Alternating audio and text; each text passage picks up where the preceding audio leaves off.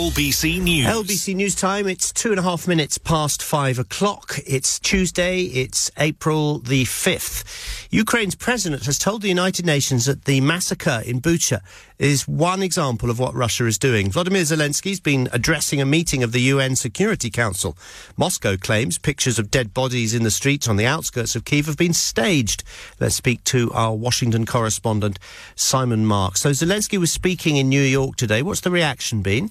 Yeah, speaking by video link, Ian, uh, he was in Kiev, but the UN ambassadors to the uh, Security Council, of course, were gathered in the chamber in New York. Uh, President Zelensky compared the atrocities committed by Russian forces in Ukraine to the humanitarian abuses perpetrated by the terrorist group Islamic State in uh, Iraq and Syria.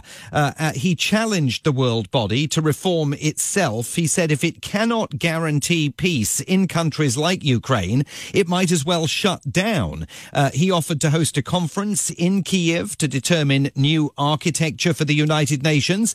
Uh, he went all the way back to 1945 to that conference in San Francisco where the United Nations uh, was first founded out of the ashes of World War II. Uh, and he said that that agreement has now clearly outlived its usefulness. Uh, here is one excerpt of the Ukrainian president's address, and he was speaking through an interpreter if this continues, the um, the countries will be rely only on the power of their own arms to ensure their security, and not on international law, not rely on international institutions.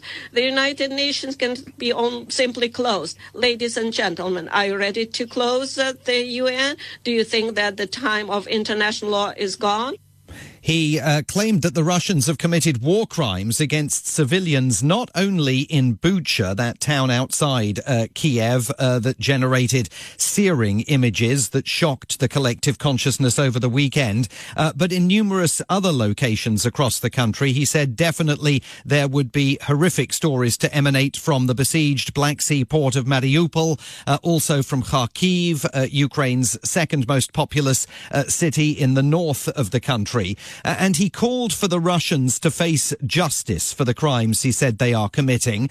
Uh, he said he wanted to see the creation of a tribunal similar to the Nuremberg proceedings at the end of the Second World War that convicted the Nazis anyone who has given criminal orders and carried out them by killing our people will be brought before the tribunal, which should be similar to the Nuremberg tribunals. I would like to remind Russian diplomats that uh, nobody uh, of, uh, of them escaped the punishment. He cited the examples of Adolf Eichmann, uh, von Ribbentrop, and others uh, who were brought to justice at the end of the Second World War. Uh, and by suggesting that there should be a Nuremberg style proceeding, Volodymyr Zelensky is essentially uh, recognizing the debate that is getting underway now on the world stage about uh, where Russia should be held accountable uh, for the crimes Russian forces allegedly have committed inside Ukraine.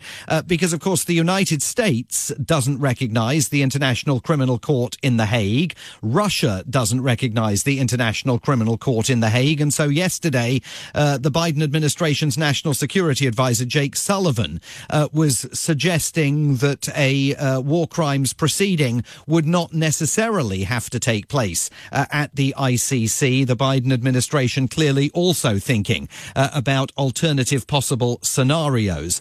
We also heard at the UN Security Council Council today uh, from the US Ambassador Linda Thomas Greenfield confirming that the United States wants to see Russian membership uh, of the UN Human Rights Council suspended. The United States, in coordination with Ukraine and many other UN member states, will seek Russia's suspension from the UN Human Rights Council.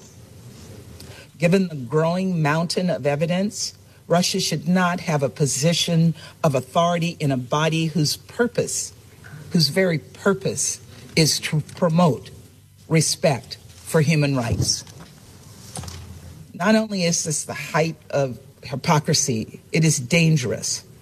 Russia is using its membership on the Human Rights Council as a platform for propaganda to suggest Russia has a legitimate concern for human rights. Now, to bring about the suspension of Russia from the Human Rights Council, uh, the United States would have to secure a two thirds majority of the 193 members of the UN General Assembly. It's possible, but it's going to take some pretty uh, heavy, uh, uh heavyweight uh, diplomatic footwork behind the scenes uh, to try and bring that about.